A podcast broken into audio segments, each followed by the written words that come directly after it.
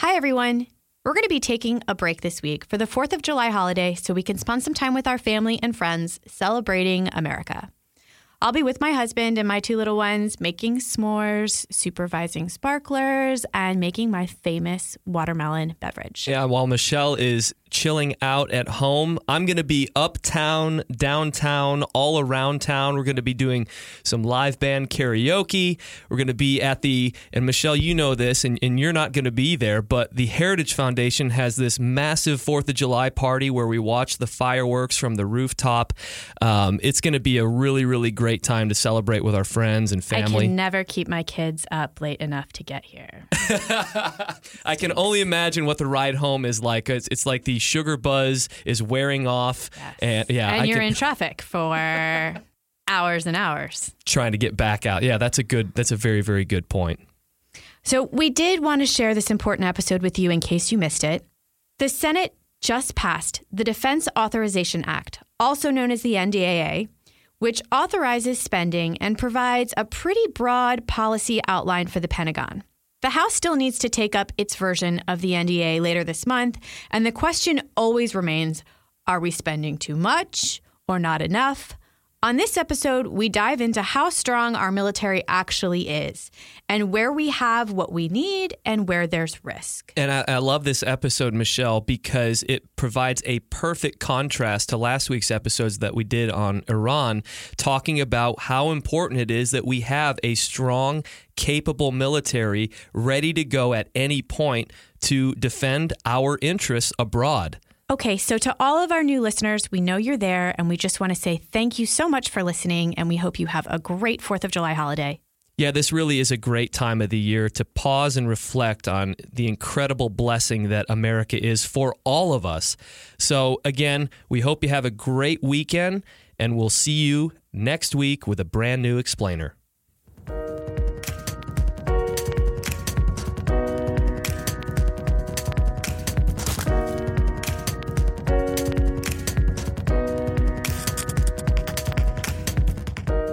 Heritage Foundation, I'm Michelle Cordero and this is Heritage Explains.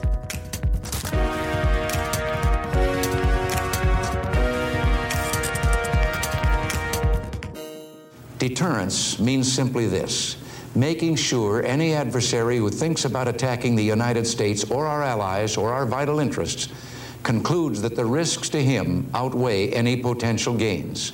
Once he understands that, he won't attack. We maintain the peace through our strength. Weakness only invites aggression.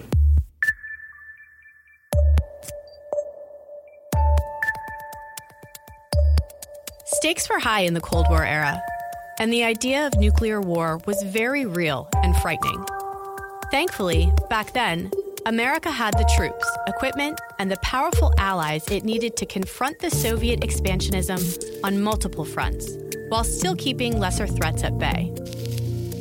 But today, according to Heritage's index of U.S. military strength, the military is one third smaller. And though we have more advanced weaponry, we're operating in a world that's just as dangerous as what we faced during the Cold War, and in many cases, more complex. For years, our own generals have been warning us that our military is running on empty. We simply cannot take the readiness of our force for granted. If we do not have the resources to train and equip the force, our soldiers, our young men and women are the ones who will pay the price, potentially with their lives. It is our responsibility, the Department of Defense and Congress, to ensure that we never send soldiers into harm's way that are not trained, equipped, well led, and ready for any contingency, to include war. Tanks, ships, and jets, just like a car, for example, only last so long. Not to mention, the military must also account for technologies that move at a rapid pace. Thankfully, the military recently received a long needed boost. Rebuilding America's military. President Trump unveiled the administration's 2019 budget proposal yesterday. It includes more than $686 billion in military spending. Among the earmarks, funds to modernize equipment, buy 10 new combat ships, as well as bump in production for the F 35 and the FA 18 aircrafts. In the budget, Uh, we took care of the military like it's never been taken care of before. In fact, General Mattis called me. He goes, Wow, I can't believe I got everything we wanted.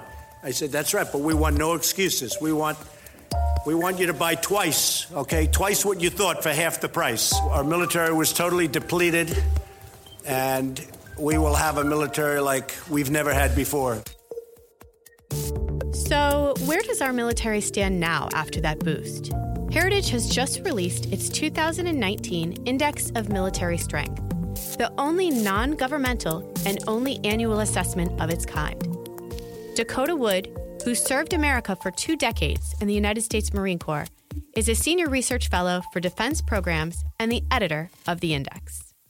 Thank you so much for joining us, Dakota. Oh, it's wonderful. Thanks for having me.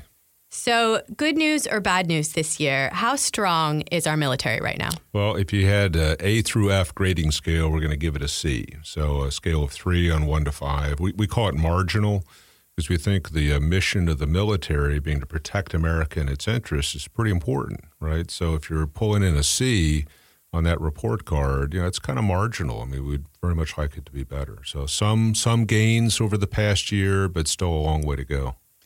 So at, at a 101 level, can you tell us what what that marginal rating means. Sure. Uh, uh, history is everything in, in this kind of business. So, what we did was we've looked over uh, a half century or more of major wars that the U.S. has been involved in. We said how much military was needed to fight and win one of those wars. You'd like to be able to do that.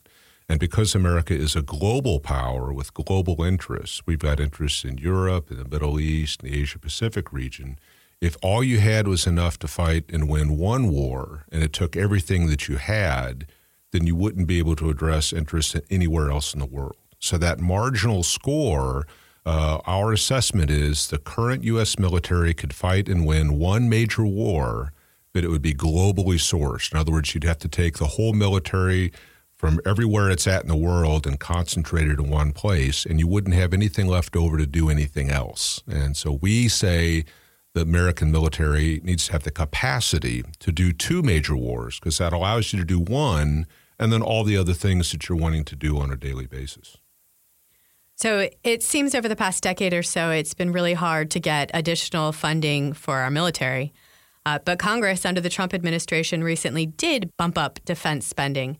Can you help explain a little why we aren't where we need to be then if we're getting additional funding. Yeah, if you looked at the uh, pace of inflation and you took, let's say, a 1985 dollar and you put it into today's dollar and you just went up for inflation, we're spending today in constant dollars uh, about the same that you would have been spending on the defense budget during the Ronald Reagan presidency. And that's always kind of the high watermark, you know, for folks who are interested in defense. Unfortunately, the cost of manpower, like health care, the cost of the equipment that we need to use because of advances in technology that our enemies would be using. Uh, the increase of those costs is about four or five percent above the rate of inflation. So, just like if you were getting a pay raise in line with inflation, you'd think everything is good to go. But if your health care expenses or the price of a, of, a, of a gallon of gasoline is above inflation, you're actually losing ground. So, what we've seen over the last 10 or 15 or 20 years manpower, healthcare, munitions, uh, the airplanes that are needed today to fight in a modern battle environment, those have all dramatically come in above the rate of inflation. And so, these additional expenditures you've talked about just haven't allowed us to keep pace with that. And we're actually losing ground over time. As you use the military, it's wearing things out. You need to replace them. And so, these costs have been increasing over the last decade or two. So, talking more a little bit about our country's history of defense spending. Um, so, you're saying there was a certain point during the Reagan administration when it seems to be where we're at pace with now, even though it's not equal. Are there highs and lows that we've experienced? Yeah, when, when we're in a big war. So, when there's World War II, I mean, the whole country's in, right? But uh, Korea, Vietnam, uh, Desert Storm, we ramp up in order to be able to win that war. As soon as the war is over, everybody wipes their brow and says, I want to get back to actual living. And so you see this dramatic decline in spending after these periods. So during the Cold War, because we were up against the Soviet Union on a global basis, there was kind of this rationale of, of kind of having some steady funding, you know, to have the people and equipment, uh, trained personnel in many places of the world. when the Soviet Union collapsed uh, there toward the end of the 80s, early 90s, uh, really, uh, that was facilitated by Ronald Reagan saying the post Vietnam military, which had really fallen into decline, we're going to build that back up. So we've got a really strong force that buttresses our diplomatic initiatives and these other sorts of things. Soviet Union collapse, the happy decade of the 90s, there is no even near peer competitor anywhere in the world. Then we had 9 11 that happened. And so that lack of expenditures during the 1990s, the military we had at kind of the bottom of that bathtub was thrown into constant combat operations, and it's been on an operational footing for the last 18 years. I mean, 17, 18 years. So lots of wear and tear. It, it, lots of wear and tear. So even if you have an airplane flying over Afghanistan or Iraq or Syria, if it never drops a bomb on anybody, you're still flying the airplane. And airplanes are built for a certain number of flight hours, and then they're just done, right? So oh, we've been flying these planes, sailing ships, deploying people, and it's wearing out the force. And the amount of funding we've applied against it just has not kept pace with the workload that we've placed on the military. Made worse when we had the Budget Control Act in 2011. You know, I don't know if the listeners may recall, but the idea was to find a little over a trillion dollars in savings across the federal budget. And so the poison pill was if you don't come into an agreement, you super committee from both parties, uh, we're going to cut defense spending dramatically. And it's supposed to be so painful that it motivates you to find these other savings. So the super committee failed to find the savings. These intentionally injurious or painful cuts were applied to the military. At the same time, it's operationally employed in, in the Middle East and in uh, South Asia. So it's had this double whammy of constantly being worked, and yet its funding has been uh, cut pretty severely. It got so bad that both parties have had bipartisan budget agreements and bumped up funding in these kind of two year increments. But again, it's kind of the to stem the bleeding, uh, but not allowing them to really get healthy. Now, a little bit of a difference is we pulled out of Iraq, much reduced in Afghanistan, so there's a bit of breathing room. Additional money that was made available in 2018 and the next year for 2019 is helping them to get a bit healthier in maintenance readiness, replenishing munitions, you know, bombs and bullets, those sorts of things. But that agreement comes to an end after 2019, and we go back to those really painful cuts. So it's going to require Congress to really search their hearts, I think, and, and decide what kind of military we need to have. So You've recently wrote that our military is facing challenges that are dramatically different than it's faced in the past. What are some of the major difference in the challenges that we face aside from budgeting and aging equipment? Right. So, you know, a global competition against the Soviet Union up through the 80s and into the early uh, 1990 uh, timeframe. Nothing in the 1990s in terms of big competitors. And then it was just counter-terror operations and counterinsurgency operations post 9 11. And the last couple of years, you've seen Russia come back like gangbusters onto the global scene. You've seen China trying to use its wealth to really militarize its presence in the Asia Pacific region. So, Cold War days, we had one capital to deal with, that was Moscow. Today, you've got a very aggressive Russia, so you've got Moscow there again. You've got uh, Beijing with China. Uh, they'll have a 350 ship fleet uh, sailing the South China Sea and East China Sea here in just about two years. And you've got a nuclear North Korea, which didn't exist some years ago. And you also have Iran, which is sponsoring uh, various terror groups in the Middle East and causing all kinds of mayhem. So it's a very complicated world in many parts, many different regions. And the military has really been stretched thin to do current operations. And just, I guess, another reference point Cold War, the Army was 780,000 active duty soldiers. Today it's 480,000. 550 ships back then. We have 285 today. So those are just a few little reference points of how small the military has gone.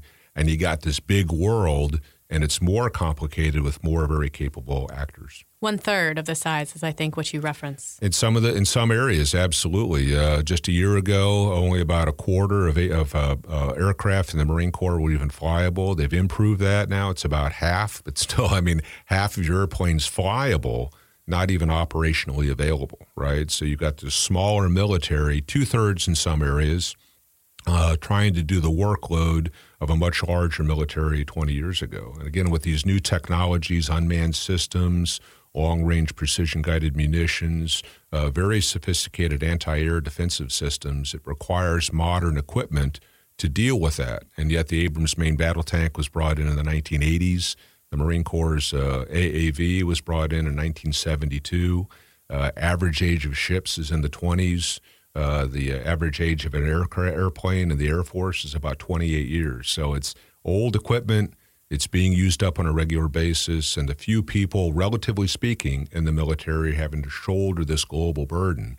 That's why we need the additional funding above inflation to get it healthy and to keep it healthy so we actually deter bad behavior and we don't actually have to go to war. So the index actually um, breaks down each branch of the military, how strong they are, and which branch is the weakest. Which one did the index find it they're most worried about? No, most worried to be the Marine Corps. I mean, uh, all the uh, Marines, soldiers, sailors, and airmen, you know, they're doing great work. But if I need hundred people and I only have sixty, it doesn't matter how good those folks are; they're still going to get worn out. So our weak rating on the Marine Corps really had to do with the capacity, the size of the service relative to the tasks we wanted to fulfill, and this old equipment. They're trying to modernize their air arm, but they don't have any new ground uh, vehicles in inventory yet. The other three services are that marginal, that middle rating, and uh, again, plagued by readiness problems. They, they just don't have the funding or the maintainers to repair equipment once it breaks. So when you've got broken equipment, you have less equipment that's operational. And then as you're using that more, uh, it wears out faster. So this lack of capacity and lack of adequate money to keep things working really inhibits training and competence and confidence of the force that it knows that it can do what it's being called upon to do. Something else I've seen you write about uh, has to do more with timing and then and the time that it takes to come out with some of these technologies right. that we're competing against. Can you tell me a little bit more about that? Yeah, the history of major calls the MDAP, Major Defense Acquisition Program. So you want to buy a ship or an airplane, these are major things. And and on average it takes about 15 years to go from the idea I need this new thing to when you actually get it into uh, the force and actually use. That's a very long period of time. So if you delay these programs or you had a bad start, it wasn't managed well, or you believe that some new technology that hadn't even been invented yet is actually going to work out as projected, uh, which never happens. Uh, then you have these these again these delays at getting a replacement in. So in that delay period, you're using this old equipment. It continues to age and then, like having an old car at home, eventually your maintenance costs start eating up the budget.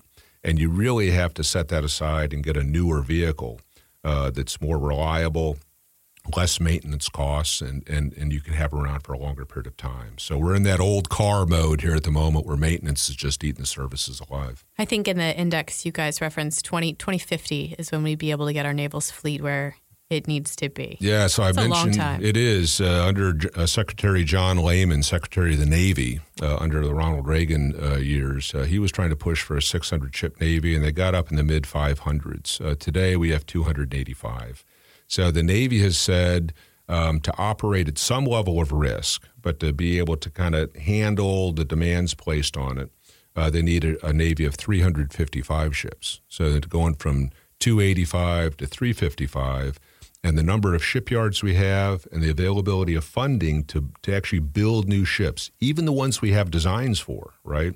It's going to take uh, until the uh, uh, 2035, 2040 timeframe or later to get to that 355 ship Navy. When you uh, think about the risks that are you know, facing oh. the United States on a sometimes week to week basis with everything going on with North Korea, that's a little frightening to think that 20- 50 would get our Navy to where it needs to be. It is. You know, out of 285 ships, about a third of those are available on any day. So we actually have somewhere around 90, thereabouts, uh, 90 to 100 deployed globally. The ships that are signed to Seventh Fleet, which is out in the Western Pacific region, it's about 50, 50 to 60 ships. Uh, China will have 350 in two years.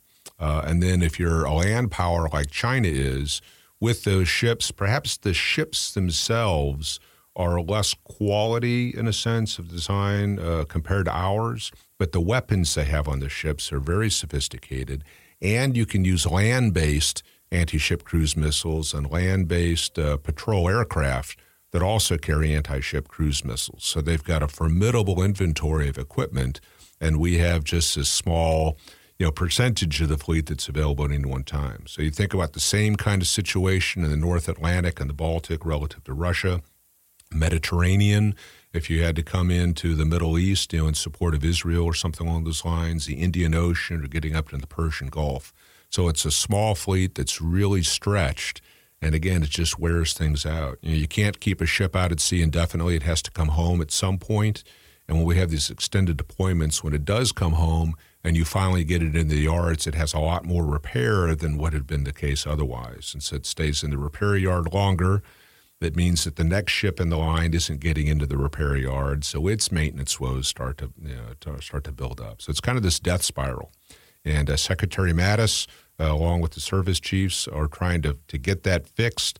The additional funding, we've been able to make some progress, but not nearly enough to where we need to be. And again, capacity. You know, a larger military is really needed. And again, that's uh, just a call for, for more tax dollars.